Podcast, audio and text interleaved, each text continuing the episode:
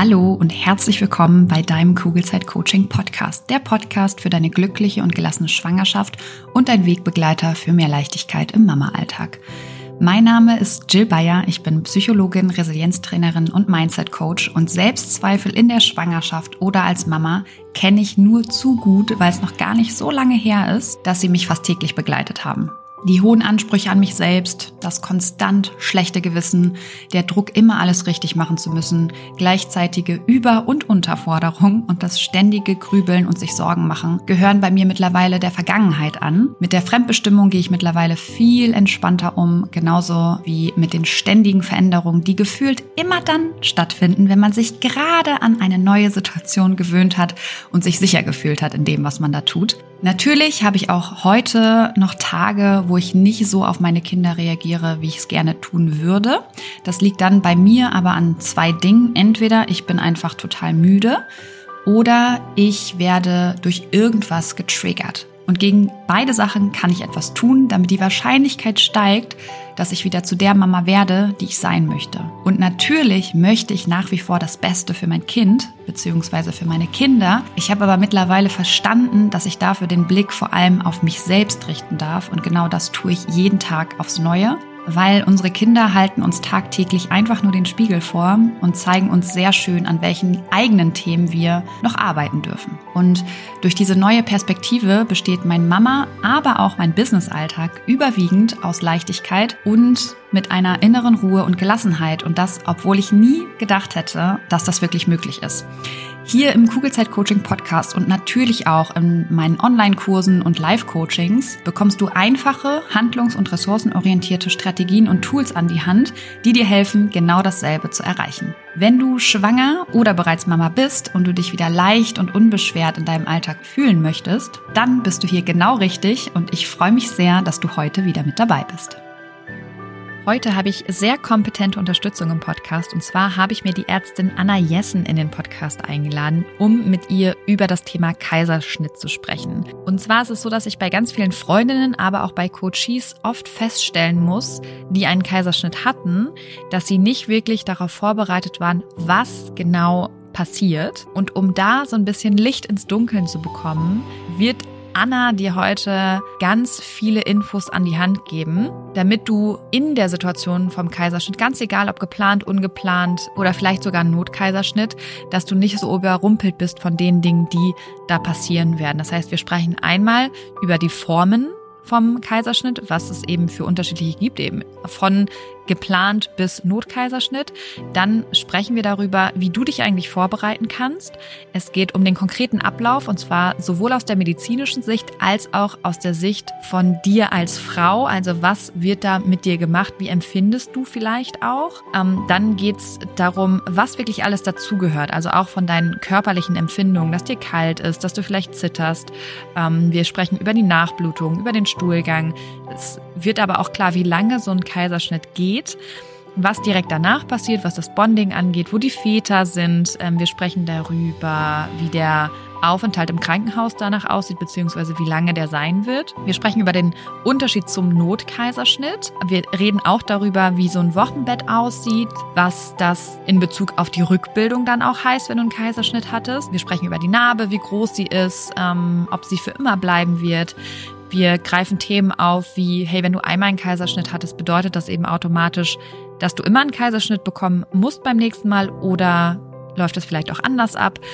Und wir sprechen eben auch ganz viel über die mentalen Themen, die so einen Kaiserschnitt mit sich ziehen, die ganz viele eben nicht auf dem Schirm haben, die aber total normal sind. Und Anna klärt auf jeden Fall sehr gut auf, wie ich finde. Und ich hoffe, dass dir diese Folge hilft, ganz egal, ob du dich für einen geplanten Kaiserschnitt entscheidest, für einen Wunschkaiserschnitt und du dich da eben darauf vorbereiten willst oder ob du eine spontane Geburt haben willst, aber dich eben auch schon mit dem Plan B auseinandersetzt. Egal, warum du diese Folge hörst, ich hoffe, dass sie dir Halt gibt, dass du danach klarer rausgehst und eben weniger Sorgen und Ängste hast.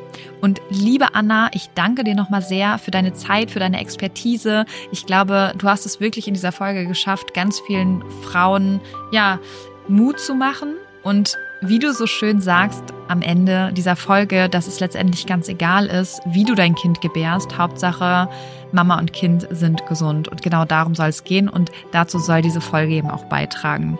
Deswegen vielen, vielen lieben Dank nochmal, liebe Anna. Und dir als Hörerin jetzt erstmal ganz viel Freude beim Interview. Hallo liebe Anna, herzlich willkommen im Kugelzeit Coaching Podcast. Hallo, danke, dass ich da sein darf. Ich freue mich total, dass du heute hier bist, weil wir ähm, heute so ein bisschen über das Thema Kaiserschnitt sprechen wollen. Bevor wir das tun, magst du dich einmal ganz kurz vorstellen? Na klar. Mein Name ist Anna Jessen. Ich bin Ärztin in der Frauenklinik eines Oldenburger Krankenhauses. Mhm. Du bist selber Mama von drei Kindern? Ja, das stimmt. Mhm. genau, und wir kennen uns schon recht lange. Ja. Aus Schulzeiten. Genau. genau.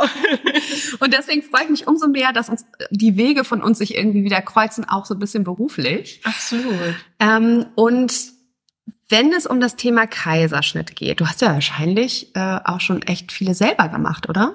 Ja, doch, damit starten wir recht früh in der Ausbildung oder Weiterbildung als Ärztin, dass man das eben auch machen kann, recht ja. schnell wenn es ja. wichtig ist. Spannend.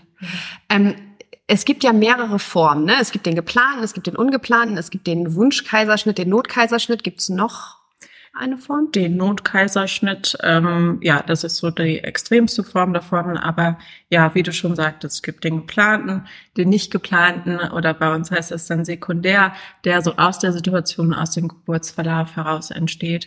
Und der Wunschkaiserschnitt, den würde ich zum geplanten Kaiserschnitt dazu zählen, ja. ähm, der dann eben keine medizinische Indikation hat, sondern eher eine psychische Komponente in den meisten Fällen. Okay, das heißt, kannst du einmal ganz kurz auf die vier ja. Arten eingehen, weil du hast ja jetzt schon gesagt, das eine ist medizinisch, das andere nicht. Ja, also es gibt einmal den geplanten Kaiserschnitt oder primären Kaiserschnitt, sagen wir dazu, der kann zum Beispiel unterteilt werden in aus medizinischer Indikation oder als Wunschkaiserschnitt. Ja, Wunschkaiserschnitt, da kommen die Frauen häufig, haben vielleicht eine traumatische Geburt erlebt oder ähm, haben andere Gründe, weshalb sie sich eine Spontangeburt nicht vorstellen können. Dann wird der Kaiserschnitt deswegen geplant. Oder es gibt eben medizinische Gründe, weshalb man sagt, ähm, ein Kaiserschnitt wäre die bessere Wahl. Was? Zum Beispiel ähm, in vielen Kliniken ist es äh, die Beckenendlage. Das heißt, wenn das Baby mit dem Po nach unten liegt, ähm, ja, ich arbeite im evangelischen Krankenhaus Oldenburg.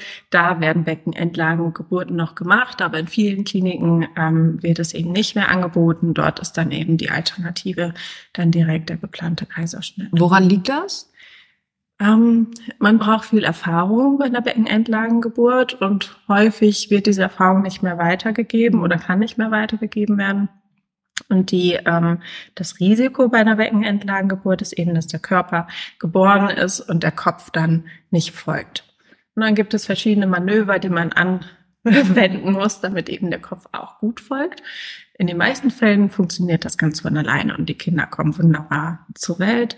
Ähm, aber gerade beim ersten Kind, ähm, wenn der Geburtskanal noch nicht vorher gedehnt ist, gedehnt war, dann ähm, ist das ein bisschen risikobehafteter und da scheuen sich viele Kliniken, mhm. dieses Risiko einzugehen und deswegen wird das eben gern mit einem Kaiserschnitt umgangen. Okay.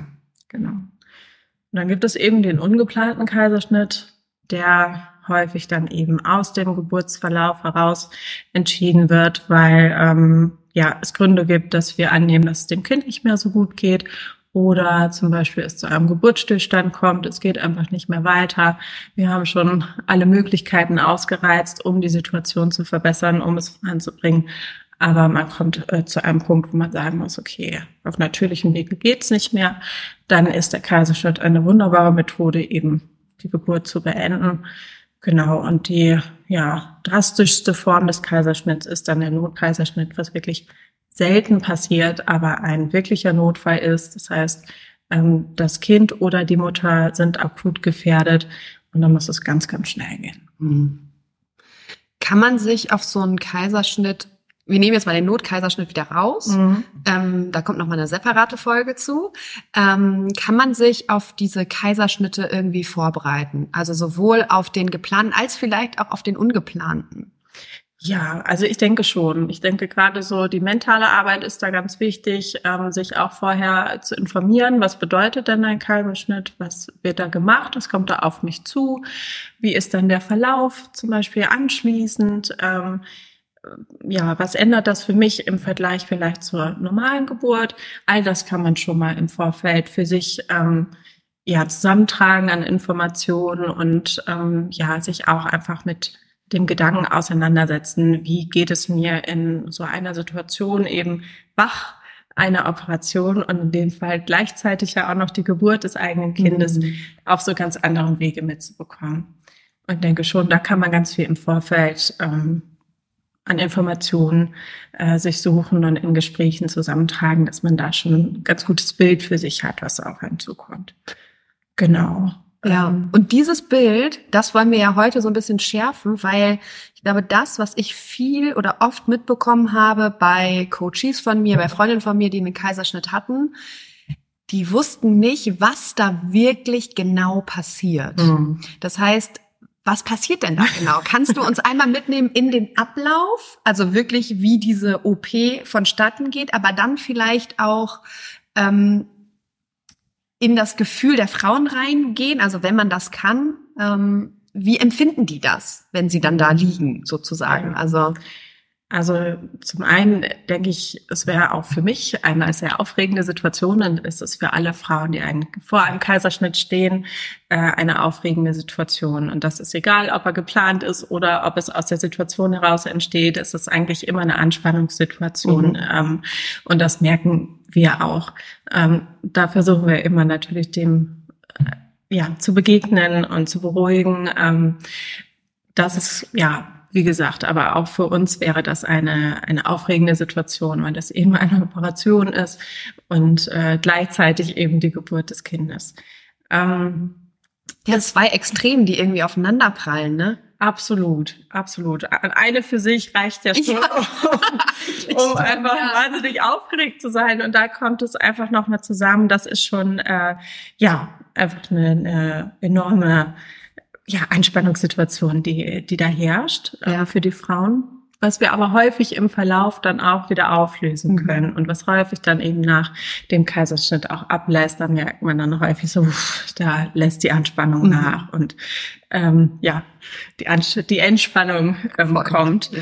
Genau, aber vielleicht so zum Ablauf. Ähm, es ist auf jeden Fall ganz klar eine absolut andere Situation, einen Kaiserschnitt zu erleben, als eine Spontangeburt, denn es sind deutlich mehr Personen da involviert in den Prozess. Nehmen wir mal den geplanten Kaiserschnitt. Ähm, da kommen die Frauen morgens in den Kreissaal, werden, werden begrüßt. Die ganze Vorbereitung ist im Vorfeld schon gelaufen, sprich die Aufklärung für den Kaiserschnitt, die Aufklärung für die Rückenmarksnarkose, ähm, die Anmeldung fürs Krankenhaus. Das ist sozusagen alles schon geregelt. Dann kommen sie morgens nüchtern ins Krankenhaus und werden direkt vorbereitet. Ist es dann immer morgens? Nicht immer. Wenn es geht, wahrscheinlich ist es der beste Zeitpunkt. Häufig ist es morgens geplant, ist es wahrscheinlich in jeder Klinik ein bisschen anders, wann der beste Zeitpunkt ist für den Kaiserschnitt. Ähm, in unserer Klinik ist es häufig morgens. Manchmal kann es aber auch sein, dass wir sagen, okay, wir müssen den OP-Plan umschieben. Mhm. Ähm, die, der Kaiserschnitt kommt erst mittags, dann kommen die Frauen entsprechend halt später. Mhm. Auch das ist möglich. Oder äh, die Familien selber haben Termine und sagen, geht das nicht vielleicht ein bisschen später? Auch das gibt's. Äh, das ist nicht in Stein gemeißelt. Ähm, genau.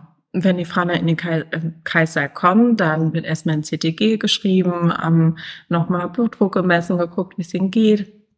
Wir kriegen einen Zugang, damit wir ihnen eben auch Medikamente während der Operation verabreichen können und sie dürfen sich dann direkt umziehen äh, in ein OP-Hemdchen. Das heißt, die haben wirklich nur dieses OP-Hemd an und sonst nichts?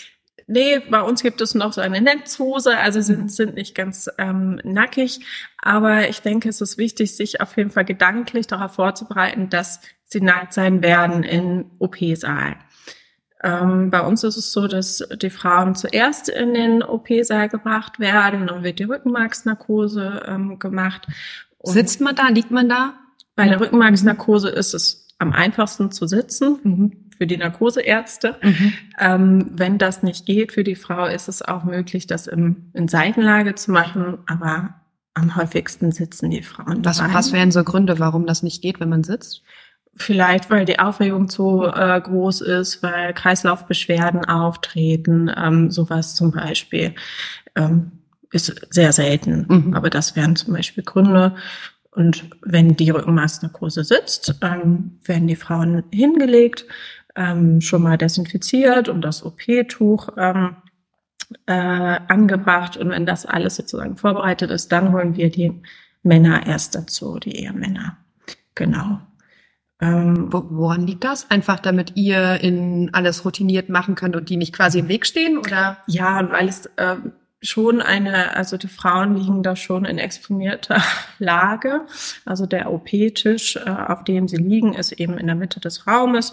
Die Beine werden aufgestellt oder ähm, ja in die Beinhalter gelegt wie beim gynäkologischen gynäkologischen Stuhl. Mhm. Ähm, und die Hose wird ausgezogen. Mhm. Ja.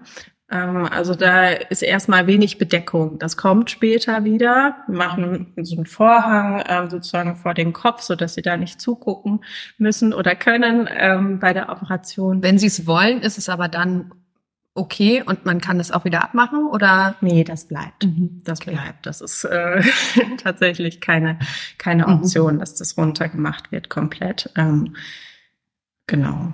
Und in der Situation, wenn eben noch abgewaschen wird, ähm, wenn auch ein Blasenkatheter gelegt wird, der wird von der Hebamme zu Beginn ähm, noch gelegt werden, da ist die Frau eben einmal in der Situation ganz nackt. Mhm. Und ich glaube, das ist wie legt man so ein? Ich habe ich hab gar keine Ahnung davon.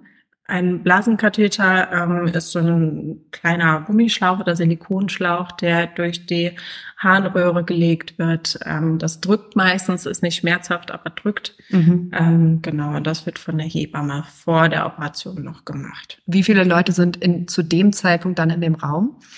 Ja, es sind ähm, ja mindestens sieben Leute, wow. die da sind. Es, ja, es sind zwei Leute ähm, von der Anästhesie, ein Narkosearzt oder Ärztin und die Pflege dazu, zwei ähm, Operationspflegerinnen, Pfleger, ähm, zwei Ärzte und eine Hebamme. Das ist sozusagen das Minimum.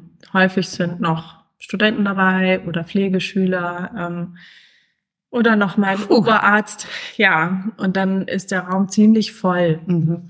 Und ähm, häufig erlebe ich das so, dass die Frauen das gar nicht ähm, so unbedingt realisieren, dass das nicht so Thema ist, ähm, auch gerade das Nacktsein und dass viele Leute um sie herum sind, weil ähm, ja sie mit sich beschäftigt sind. Aber es gibt natürlich auch die andere Situation, dass gerade, dass es wichtig ist, zum Beispiel, dass vor allen Dingen Frauen im Raum sind, dass keine Männer im Raum sind. Ähm, ja, auch das ist immer mal Thema und dann ist es natürlich auch wichtig, dass wir darauf eingehen. Ja, und dann ist es ja wahrscheinlich auch so, dass man sich das wirklich, diesen Raum, muss man sich wirklich wie so ein OP-Raum vorstellen oder alles ganz steril, wahrscheinlich überall. Ich weiß nicht, was habt ihr da für Geräte, die vielleicht auch nicht benutzt werden oder die benutzt werden?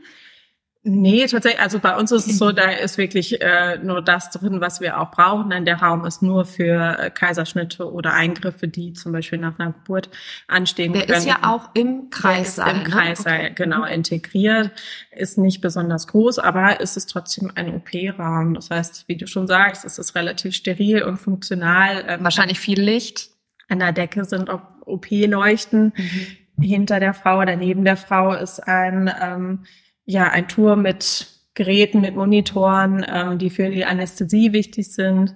Ähm, ja, all das und natürlich in der Mitte der OP-Tisch. Das ist ein ganz normaler Operationssaal, also nicht wie ein Kreissaal, der ja. natürlich eher hübsch gestaltet ist, warm gestaltet ist. Ähm, ja, ist der OP-Saal da schon im Kontrast zu. Ja.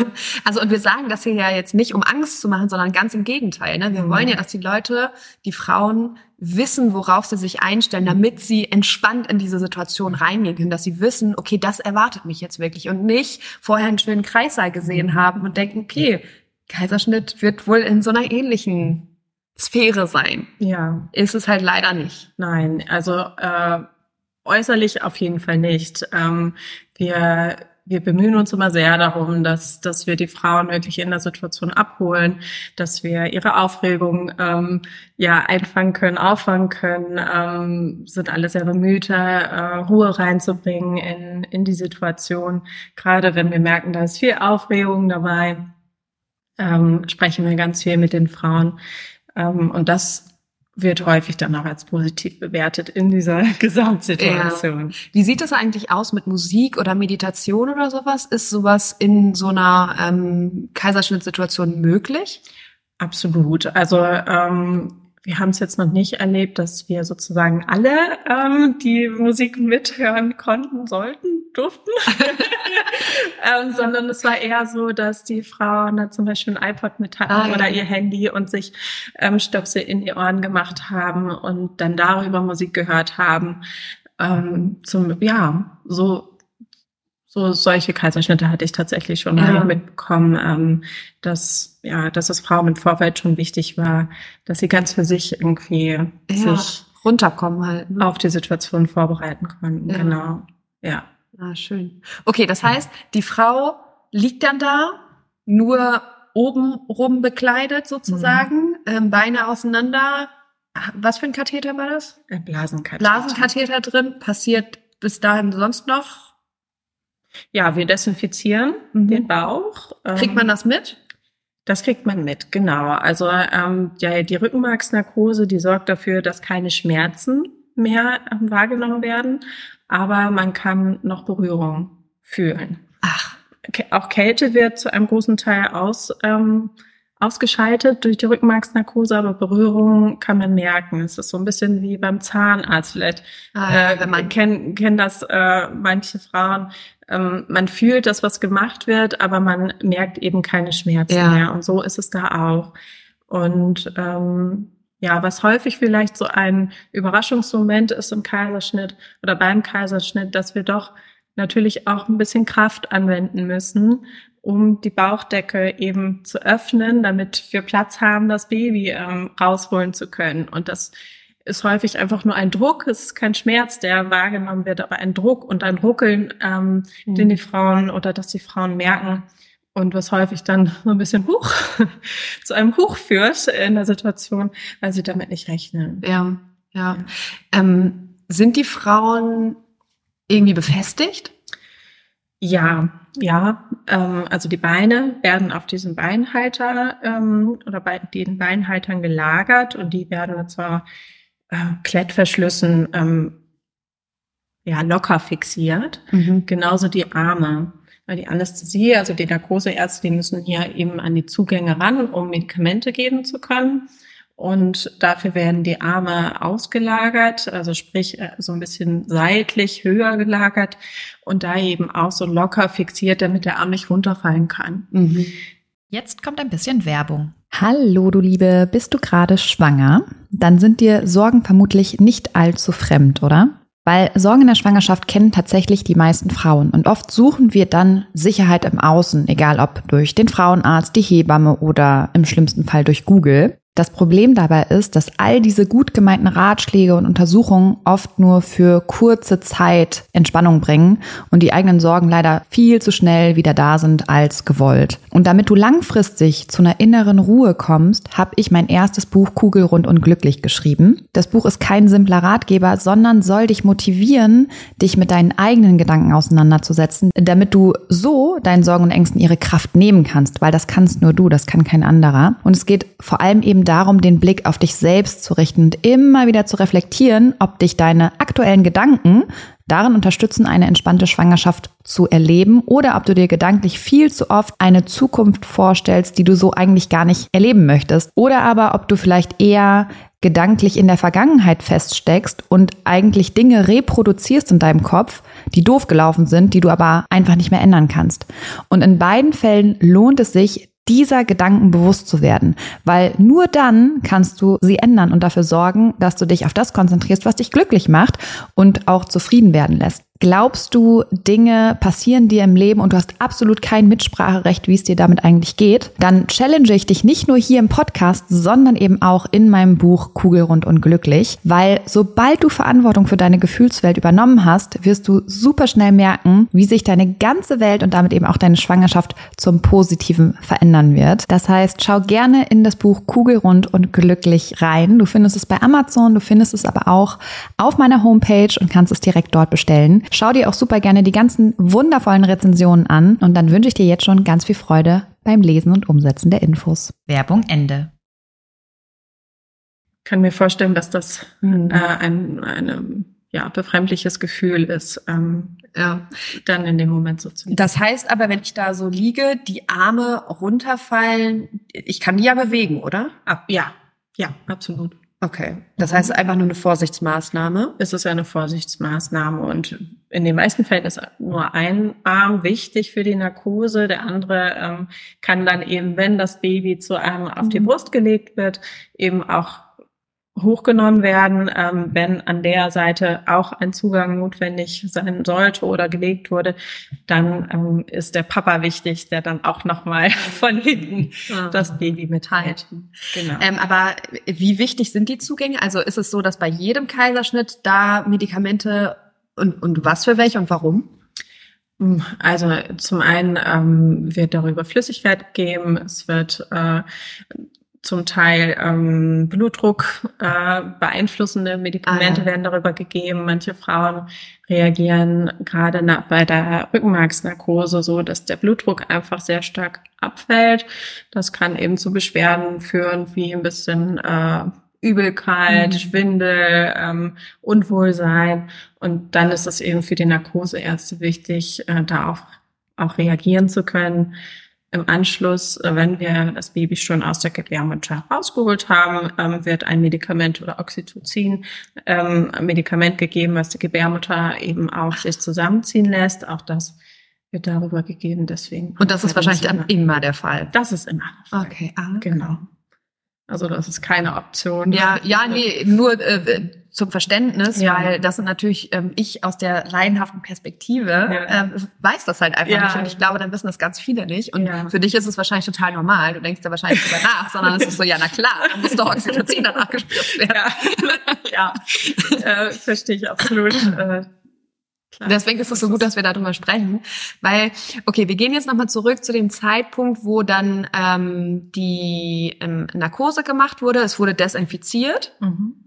Ähm, da ist der Mann ja wahrscheinlich dann dabei. Genau. Mhm. Wenn die Frau schon abgedeckt ist, ähm, wenn alles vorbereitet ist, dann holen wir die Männer dazu und gehen eben an die Kopfseite der Frau, dürfen sich hinsetzen neben die Frau, hinter die Frau. Sehen die Männer die auch nicht? Nee, die sitzen hinter diesem Vorhang, den wir eben mit, ja. dem, mit dem OP-Tuch machen.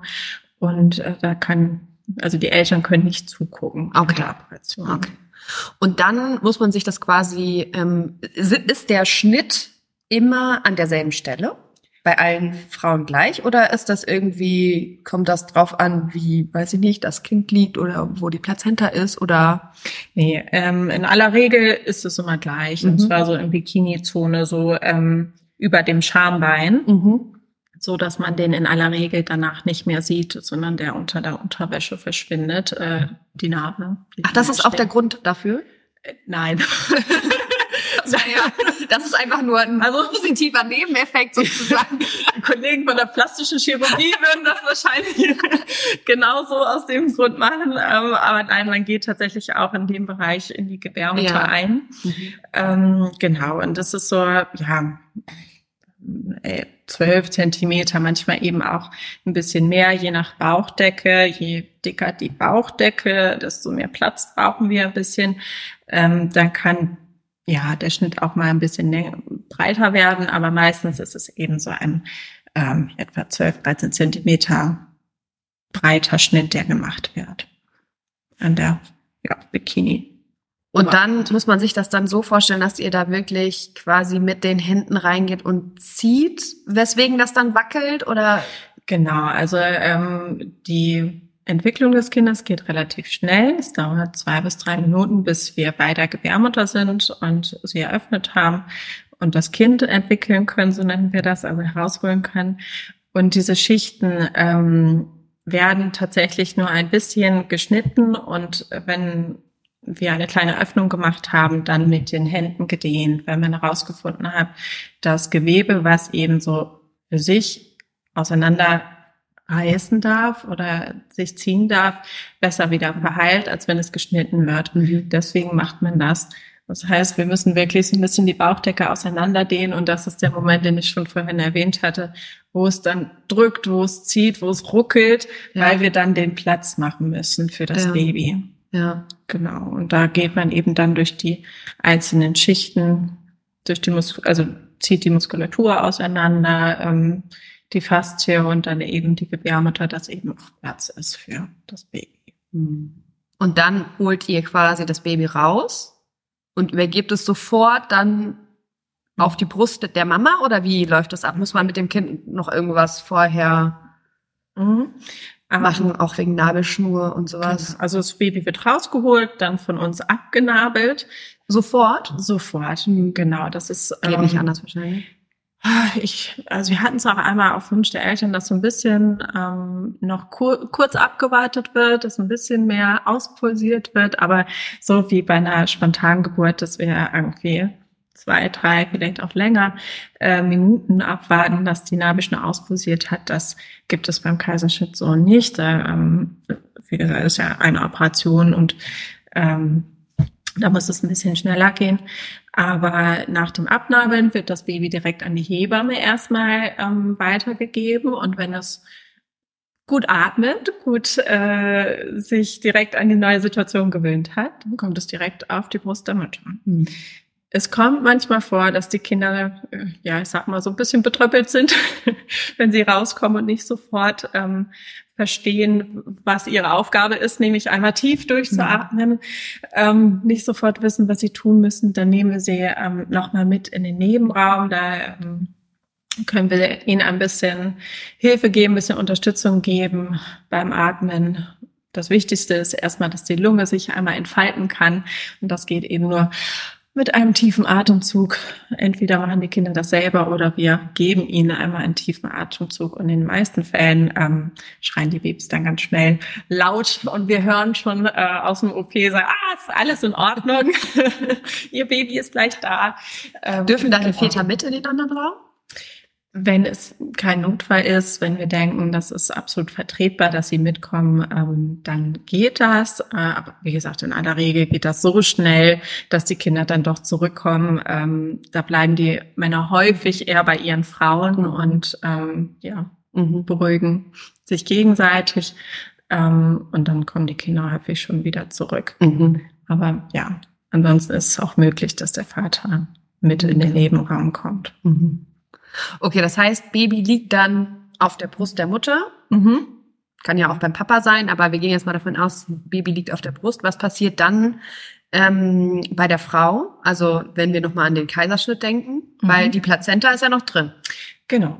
Ja, dann kommt der zweite Teil der Operation, der dauert länger. Ja, wie gesagt, der erste Teil, das sind nur wenige Minuten, bis das Baby da ist.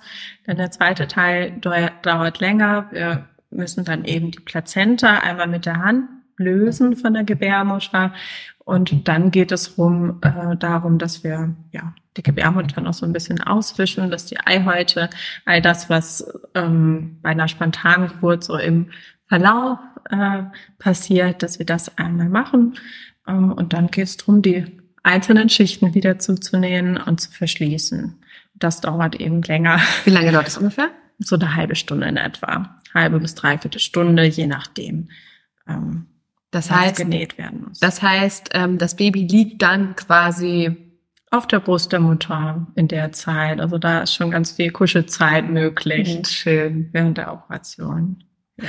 Und gibt es ähm, Frauen, die denen das zu viel ist? Ja, absolut.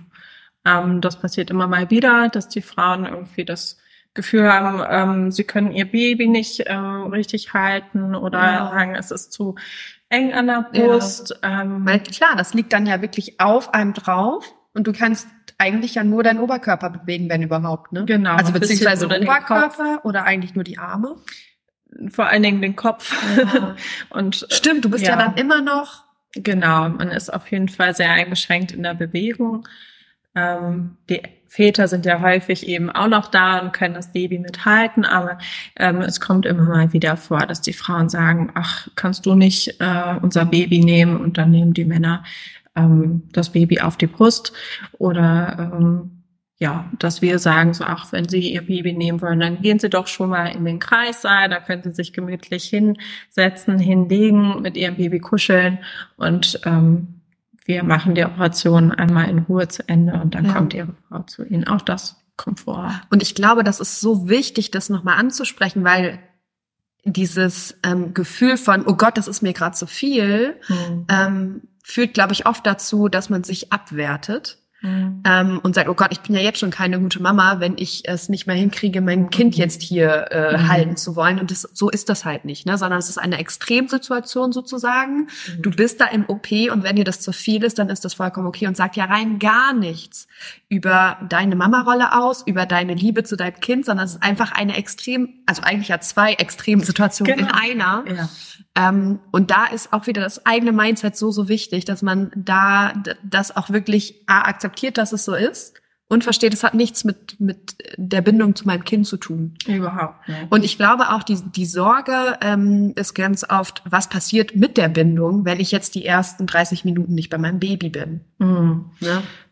Ja, kann ich absolut nachvollziehen, dass das ähm, Themen sind, die auch im Nachgang ähm, so in einem arbeiten können.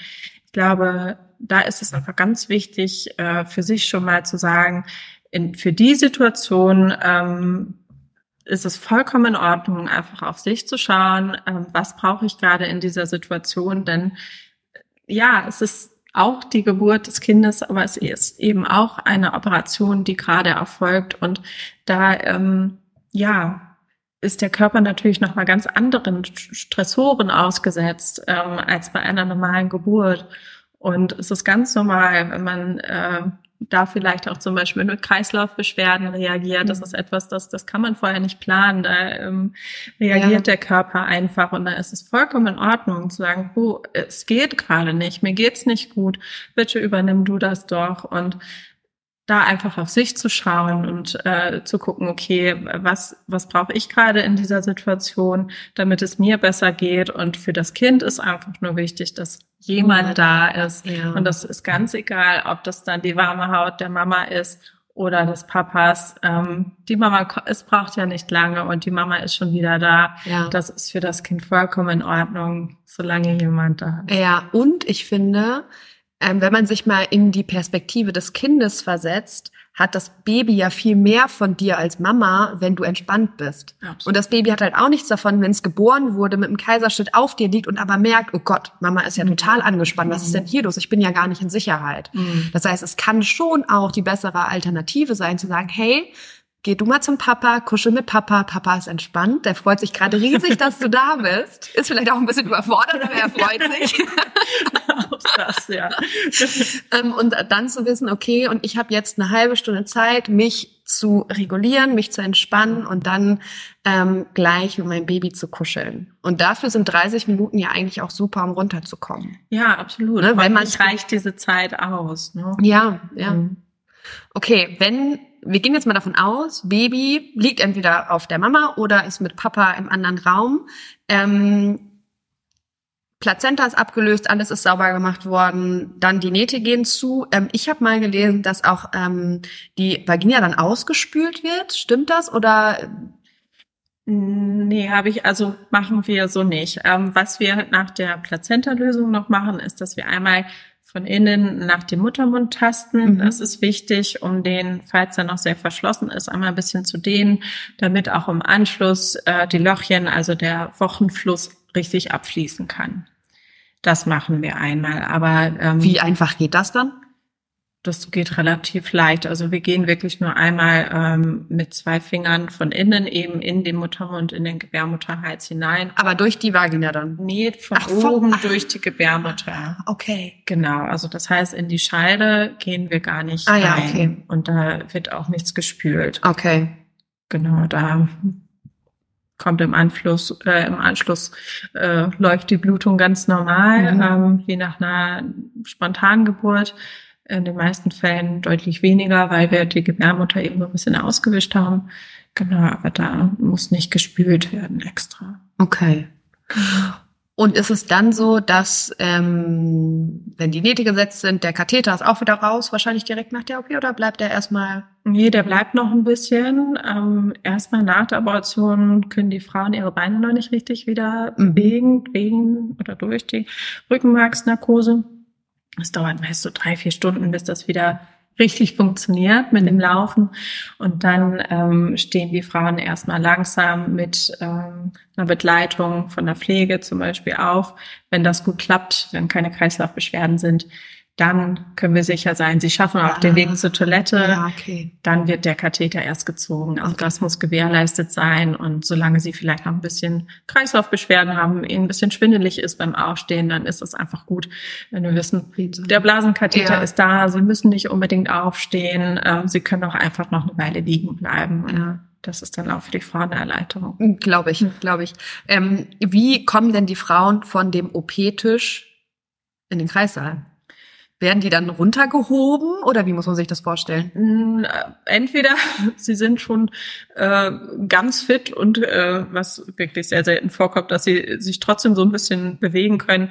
Ähm, nein, in den allermeisten Fällen ist es so, dass sie äh, mit einem Rollbrett drüber gerollt werden. Von der, Vom? von, vom OP-Tisch ins Bett erstmal hinein. Also wir fahren ein Bett neben den OP-Tisch und ähm, so ein, ein Rollbrett muss man sich so vorstellen, dass man mit dem Körper ähm, so auf das Rollbrett ein bisschen gelegt wird und dann helfen wir den Frauen über das Rollbrett rüber zu rollen in das Bett hinein. Also da wird den Frauen nochmal geholfen. Das kann sich nochmal komisch anfühlen, weil wir gerade die Beine ähm, nehmen und sie noch kein richtiges Ja. Gefühl haben. Ja. Ähm, genau, sie bekommen eine Hose angezogen. Das wird häufig auch als, das fühlt sich jetzt aber komisch äh, beschrieben, so, weil sie nicht so richtig Ja. Gefühl haben in den Beinen und dann zieht mir jetzt jemand eine Hose an und ich, das fühlt sich ganz anders an als sonst. Also, Ja, und auch da ist man ja wieder abhängig von jemandem, der einen anzieht. Ist das dann meistens die Hebamme oder ist das der, der gerade das sind häufig wir Ärzte, die das Ah, ja. im Anschluss machen, die dann ähm, genau, nochmal eine Hose anziehen und Vorlagen einlegen, genau. Mhm. Und dann geht es eben im Anschluss im Bett in den Kreissaal und dort Okay. ähm, wartet dann schon der Papa. Und wie lange haben die dann äh, Zeit im Kreissaal? Wie lange dürfen die da bonden sozusagen? Meistens sind es so vier Stunden, ähm, genau, bevor es dann auf Station geht. Genau, und in der Zeit darf dann ganz viel gekuschelt werden. Ähm, anfangs ähm, werden noch ein bisschen die Vitalzeichen, also Blutdruck, Puls, ähm, vor allen Dingen gemessen, um zu gucken, dass es ihnen gut geht, auch nach der, nach der OP. Genau. Das heißt, so roundabout, sagt man, dreiviertel Stunde dauert ein Kaiserschnitt, Stunde. halbe bis dreiviertel. Mhm. Also je, wenn mal ähm, vielleicht mehr genäht werden muss oder ähm, es ein bisschen schwieriger sein kann, operativ, dann kann es mal länger dauern, aber in der Regel so eine halbe bis dreiviertel Stunde. Okay. Und ähm, wie lange bleibt man dann auf Station? Weil man kann ja wahrscheinlich nicht sagen, ich möchte jetzt sofort nach Hause. Nee, nach dem Kaiserschnitt ähm, geht das mit der ambulanten Geburt nicht. Ich glaube, es macht keine einzige Klinik mit. Also ähm, das kann, kann man wahrscheinlich machen, wenn man das unterschreibt. Das, aber es ist auf gar keinen Fall ratsam, sondern ähm, die Frauen bleiben dann schon vier Tage im Anschluss in der Regel bei uns. Das es ist halt eine Operation, da möchte man auch im Anschluss sicher gehen, dass alles gut klappt, ähm, dass es den Frauen gut geht, es ist gut verheilt und ähm, genau. Das heißt, ein paar Tage muss man dann schon einplanen im Gegensatz zur normalen Geburt. Mhm. Okay. Und gibt es Unterschiede dann fürs Wochenbett, wenn man einen Kaiserschnitt hatte? Ja, zumindest was die Bewegung angeht. Ähm, dann, das ist natürlich eine, eine Wunde, eine Naht, die erstmal verheilen muss. Ähm, und für die Frauen selber gleich direkt ähm, in den ersten Tagen ist es ein Unterschied, denn eine Wunde kommt mit Wundschmerz. Mhm. Natürlich bekommen Frau, äh, die Frauen Schmerzmittel und ähm, wenn das, was wir ihnen so routinemäßig ansetzen, nicht ausreicht, dann gibt es da sozusagen kein Limit und können sie auch mehr Schmerzmittel bekommen, dass sie keine Schmerzen haben sollten. Aber es wird immer so sein, dass man diese Wunde mehr merkt als das, was vielleicht ein, ein Dammriss, der versorgt wurde. Ähm, also das ja, macht sich doch häufiger bemerkbar in der Bewegung. Ne? Wenn die Frauen sich aufrichten müssen, wenn sie äh, sich drehen, dann ist diese ähm, Kaiserschnittnaht einfach deutlich spürbarer. Mhm. Also was das Wochenbett ansonsten angeht, ist eben, dass sie weiterhin nicht mehr als fünf Kilo heben dürfen in dieser Zeit, einfach um die Naht zu entlasten. Es soll natürlich alles erstmal gut verheilen, ver, verwachsen, die Naht, äh, die Narbe, die soll fest werden können. Und das geht am besten, wenn da nicht so viel Belastung drauf kommt. Das heißt aber, das eigene Baby tragen, die wiegen ja besten Kilo. die wenigsten. genau. Aber da muss man sich keine Gedanken machen. Nein, da muss man sich keine Gedanken machen. Ähm, bei uns ist es so, dass Frauen ähm, in der Zeit ihres Aufenthaltes nochmal Besuch von Physiotherapeuten bekommen, mhm. die nochmal zeigen, wie sie denn am besten aufstehen sollen. Nämlich nicht so wie beim Sit-Up, dass man nach vorne hochkommt, sondern dass sie erst sich auf die Seite drehen und dann hochdrücken, mhm. um eben diesen Bereich im Unterbauch von der Naht ähm, zu entlasten entlasten. Und das ist eben auch für die Zeit des Wochenbettes wichtig. Mhm. Genau.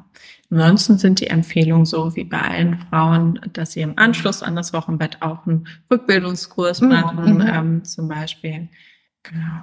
Okay. Das heißt, da ganz normal, egal ob Kaiserschnitt oder spontane Geburt, gleicher Rückbildungskurs, man muss auf nichts anderes achten.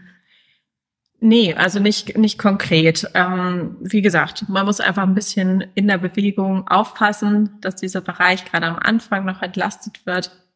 Das ist in der Zeit des Wochenbettes anders, aber dann im Anschluss ähm, dürfen die Frauen auch wieder langsam äh, in die Bewegung mehr hineingehen und in Rückbildungskurs besuchen.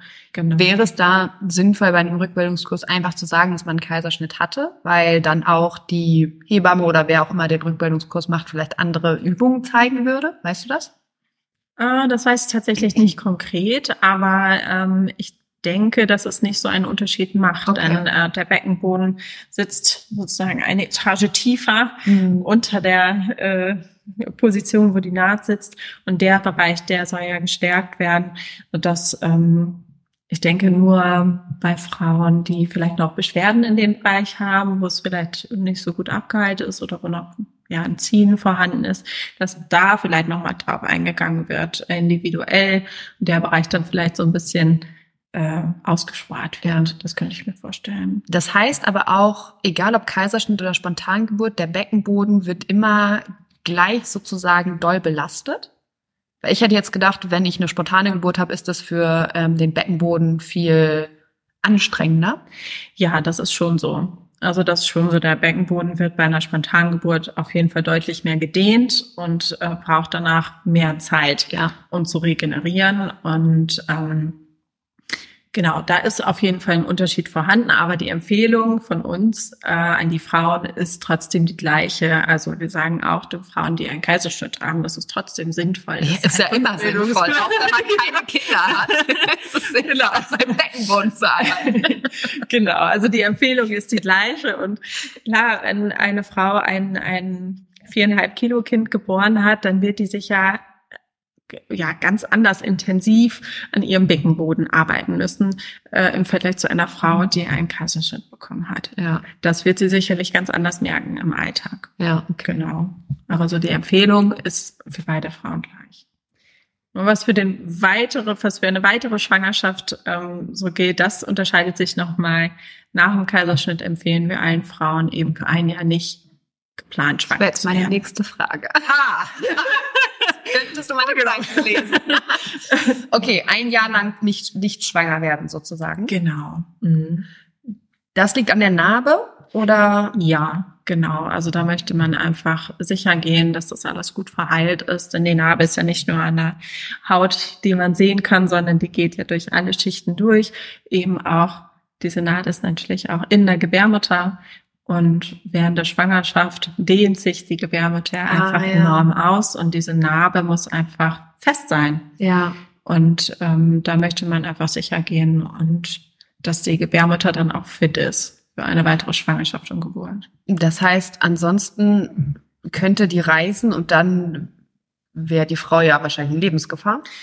Ja, also das ist tatsächlich die Gefahr bei einem vorangegangenen Kaiserschnitt. Es passiert sehr selten, dass die Gebärmutter reißt, aber gerade ähm, ja, wenn man einen Kaiserschnitt hatte, passiert das dann eben gerne an der Narbe. Ja. Von einem, von dem vorherigen Kaiserschnitt. Ja. Genau, weil das Narbengewebe einfach nicht so elastisch ist und nicht so mitgehen kann. Ähm, und das ist dann häufig sozusagen die Schwachstelle der Gebärmutter. Ja, verständlich. Ja. Ja, okay. Das heißt, ähm, ein Jahr lang nicht schwanger werden, wenn ich dann wieder schwanger bin. Ähm, bedeutet das, dass ich dann wieder einen Kaiserschnitt bekommen muss oder kann ich dann eventuell trotzdem noch eine Spontangeburt bei der zweiten Geburt machen? Auf jeden Fall. Also ein Kaiserschnitt, äh, ich sagen, ist kein Kaiserschnitt. Ähm, also plakativ gesagt, nach einem Kaiserschnitt können Frauen auf jeden Fall spontan gebären.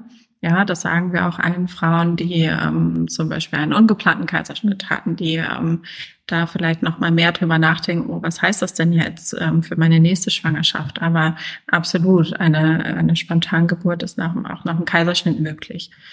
Wenn man zwei Kaiserschnitte hatte, wird man auf jeden Fall noch mal ganz genau gucken ähm, in der nächsten Schwangerschaft. Ähm, es gibt Kliniken, die dann direkt sagen, nee, dann empfehlen sie tatsächlich ähm, beim dritten Kind einen erneuten Kaiserschnitt. Oder es gibt auch Kliniken, die sagen, so, wir schauen jetzt einmal ganz individuell, wie war die Schwangerschaft, war da alles in Ordnung, wie groß ist das Kind ähm, geschätzt, gehen wir, gehen wir den Schritt mit. Genau, aber nach drei vorangegangenen Kaiserschnitten, da glaube ich, gibt es keine Klinik, die danach eine Spontangeburt äh, mitgehen. Würde. Aus welchem Grund? Weil das Risiko steigt, dass eben ähm, diese Naht aufreißt unter Geburt. Denn ah, okay. es ist natürlich, ähm, ja, es wird risikobehafteter. Ähm, das heißt, es ist aber immer so, dass die gleiche Narbe wieder aufgemacht wird. Ja, was die Haut angeht, auf jeden Fall. Mhm. Ja, also da ähm, wird die Naht ausgeschnitten und dann gibt es eine neue Narbe, eine frische Narbe. Also es bleibt immer eine. Bei der Gebärmutter geht das wahrscheinlich nicht. Genau. Und das da ist wahrscheinlich dann der Grund? Genau. Ah. Und auch im Bauch selber kommt es oder kann es zur Verwachsung kommen. Es sind einfach, ja, da ist einfach mehr Narbengewebe dann ähm, vorhanden, was ganz normal ist, dass es entsteht nach einer Operation. Aber das macht eben auch äh, die Operation an sich schwieriger. Mhm. Es kann sein, dass nicht so viel Narbengewebe vorhanden ist, dass man ganz gut zur Gebärmutter kommt. Es kann aber auch sein, dass es, wie gesagt, sehr verwachsen ist und man ein bisschen mehr arbeiten muss sozusagen, bis man beim Kind ist. Ah ja, okay. Ja. Ach, spannend. Okay, das heißt, wenn wir jetzt mal von einem, einem Kaiserschnitt ausgehen und ich die Narbe habe, geht die wieder weg oder bleibt die den Rest meines Lebens dann sichtbar? Die bleibt. Mhm. Also das, äh, die verschwindet nicht. Die Narbe, die ähm, ist in den meisten Fällen so ganz fein, also häufig kaum sichtbar, wenn sie gut verheilt, ähm, so dass man sie gar nicht unbedingt sehen muss. Aber es ist eine Narbe, die mhm. auf jeden Fall bleibt, die ja. nicht weggeht. Ja, und du hast ja gesagt, 10, 12 Zentimeter ist es schon, ja. ja. Aber wie gesagt, es ist in einem Bereich, der häufig so unter der Unterhose, unter der Bikinihose oder der normalen Hose verschwindet, so dass man das jetzt im Freibad oder am See oder am Strand nicht, nicht unbedingt sieht. Ja, genau. Okay. Wie ist es denn, kriegst du als Ärztin mit, wenn es Frauen nach dem Kaiserschnitt nicht gut geht mental? Ich würde sagen schon, ja. Ähm, Häufig ist das der Fall, wenn es ein nicht geplanter Kaiserschnitt ist. Ja, wenn es eine Situation war, ähm, wo es vielleicht ein bisschen schneller gehen musste, wo nicht so viel Zeit war, über den Verlauf zu reden, ähm, und Frauen sich so ein bisschen ähm, überrumpelt fühlen oder ja für sich einfach nicht genug Zeit da war, um das Ganze so zu verarbeiten und mitgehen zu können emotional, dann ist es häufiger mal so, dass ähm, ja, dass es eben nach der Operation, nach dem Kaiserschnitt noch in den Frauen arbeitet und das ja, das kriegen wir mit, das merken wir auch.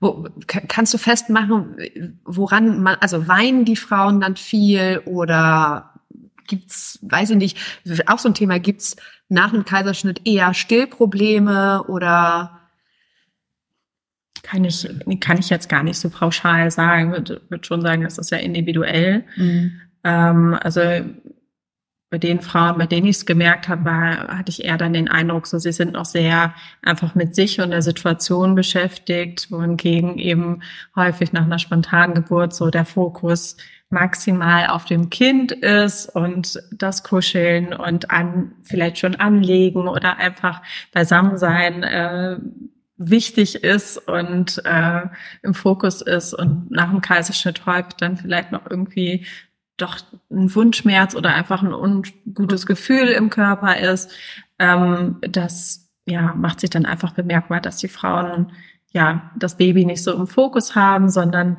ja so den Anschein ergeben, dass dass sie noch nicht ganz in der Situation da sind. Und gebt ihr da Hilfestellung im Krankenhaus, wenn ihr merkt, hey, die Frau hat den Kaiserschnitt, ganz egal welcher das jetzt war, ähm, nicht mental gut aufgefasst? Ja, auf jeden Fall. Also wir geben da ganz viel ähm, Gesprächsangebot.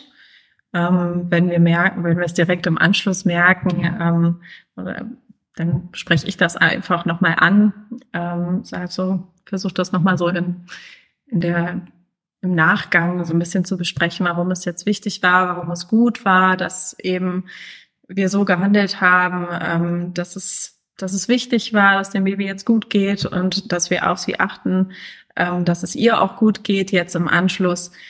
Häufig lasse ich dann den Frauen einfach noch ein bisschen Zeit, das für sich so verarbeiten zu können und ähm, gebe dann am nächsten Tag nochmal ein Gesprächsangebot, äh, darüber zu sprechen und das Ganze nochmal so ein bisschen aufzurollen.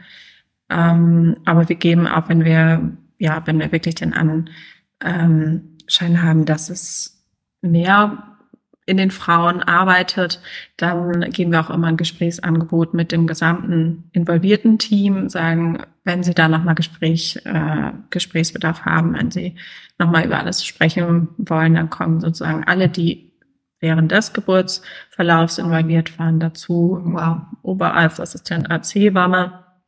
Ähm, und dann wird nochmal darüber gesprochen, was los war, warum wir entschieden haben, wie wir entschieden haben und ja, einfach das aufgegriffen, was in der V arbeitet. Mhm. Schön. Ja. Wie oft wird das angenommen? Ähm, hm, gar nicht so oft. Eher tatsächlich dann, wenn eine Geburt ähm, ja wirklich für die Frauen eher negativ behaftet ist, wenn die Frauen es geschafft haben, so damit eigentlich für sich im Reinen zu sein und das nachvollziehen können, was passiert ist, warum es passiert ist, dann ähm, wird es seltener angenommen. Also wirklich eher, wenn, ja, wenn wirklich eine, eine Geburt oder ein Kaiserschnitt als dramatisch oder ja, mhm. negativ bewertet wird. Und das kommt zum Glück so selten vor. Sehr gut. Aber wenn es vorkommt, ja. dann ist man nicht alleine sozusagen. Ne? Genau. Ne? Und das ist natürlich auch super wichtig, dass man das weiß, dass man auch sagen kann, hey, ich brauche da doch noch mal die Unterstützung und da sich auch zu trauen, mhm. genau mit den Leuten noch mal zu sprechen, die eben dabei waren. Ja, ja noch mal richtig gut aus Expertensicht sagen können, so und so haben wir gehandelt, weil mhm. das einfach das Beste war. Genau, absolut. Und da sprichst du was ganz Wichtiges an, sich trauen. Ja. Ähm, weil das ist super wichtig für uns, dass die Frauen sich trauen, ihre Bedürfnisse zu äußern. Und das ist ganz egal, wel zu welchem Zeitpunkt ihres Aufenthaltes, ob es bei der ähm, Geburtsanmeldung ist oder während der Geburt oder danach. Ähm, es ist super wichtig, wenn äh, Frauen uns erzählen, das oder das ist mir wichtig oder das oder das möchte ich gar nicht. Ähm, dann hilft uns das total bei der Arbeit. Und es hilft, ähm, ja, empathisch zu sein, auf die Frauen richtig eingehen zu können. Und gerade zum Beispiel bei der Geburtsanmeldung, wenn wichtig ist, so ähm, schreiben wir auf zum Beispiel, wenn die Frauen sagen, ich würde auf jeden Fall total gerne in die Wanne oder ich möchte das und das gar nicht, ähm, dann nehmen wir das mit auf und dann ist es direkt klar, wenn die Frauen zu uns in den Kreiser kommen, ähm, haben wir ein Bild davon. Ja. Und da ist es eben super wichtig, dass die Frauen sich trauen, das zu sagen, egal wann. Ja, und vor allen Dingen auch, egal ob ein Arzt oder eine Ärztin vor dir steht. Ja. Weil ich glaube, im Krankenhaus, deswegen finde ich zum Beispiel, dass Geburten, also wenn ich ins Krankenhaus gehe, bin ich ja Patientin. Mhm. Ne? Und dieses Gefühl schon alleine macht ganz viel mit uns Menschen, glaube ja. ich. Und da sich dann aber wirklich zu trauen und zu sagen, hey, es geht hier gerade um unsere Geburt, die soll möglichst schön für uns alle werden oder zumindest soll sie kein Trauma, mhm. also dadurch soll kein Trauma entstehen. Und ähm, es sind ja auch nur Menschen. Du bist ja auch nur ein Mensch. Ja. Also, du bist sogar auch Mutter. Das heißt, du weißt ja ganz genau, wie es den Frauen geht, weil du die andere mhm. Seite kennst. Und selbst wenn du eine Ärztin wärst, die keine Kinder hat, ja. ähm, wenn du empathisch bist, dann weißt du einfach, äh, was gerade in den Frauen vor sich geht. Und dieser Perspektivwechsel, als Frau, die schwanger ist, mhm. zu sagen, hey, das ist auch nur eine Frau, aber sie ist halt Ärztin. ja. ja. Ähm, führt hoffentlich dazu, dass man sich eben traut, als Frau zu sagen, okay, hey, ich, ich möchte jetzt aber gerne dies und nicht das. Genau. Ja, ja wichtiger Punkt. Ja, absolut. Ähm, Anna, ja. Vielen Dank für dieses wunderschöne Interview. Ich habe eine Frage, die ich zum Schluss immer stelle. Ja.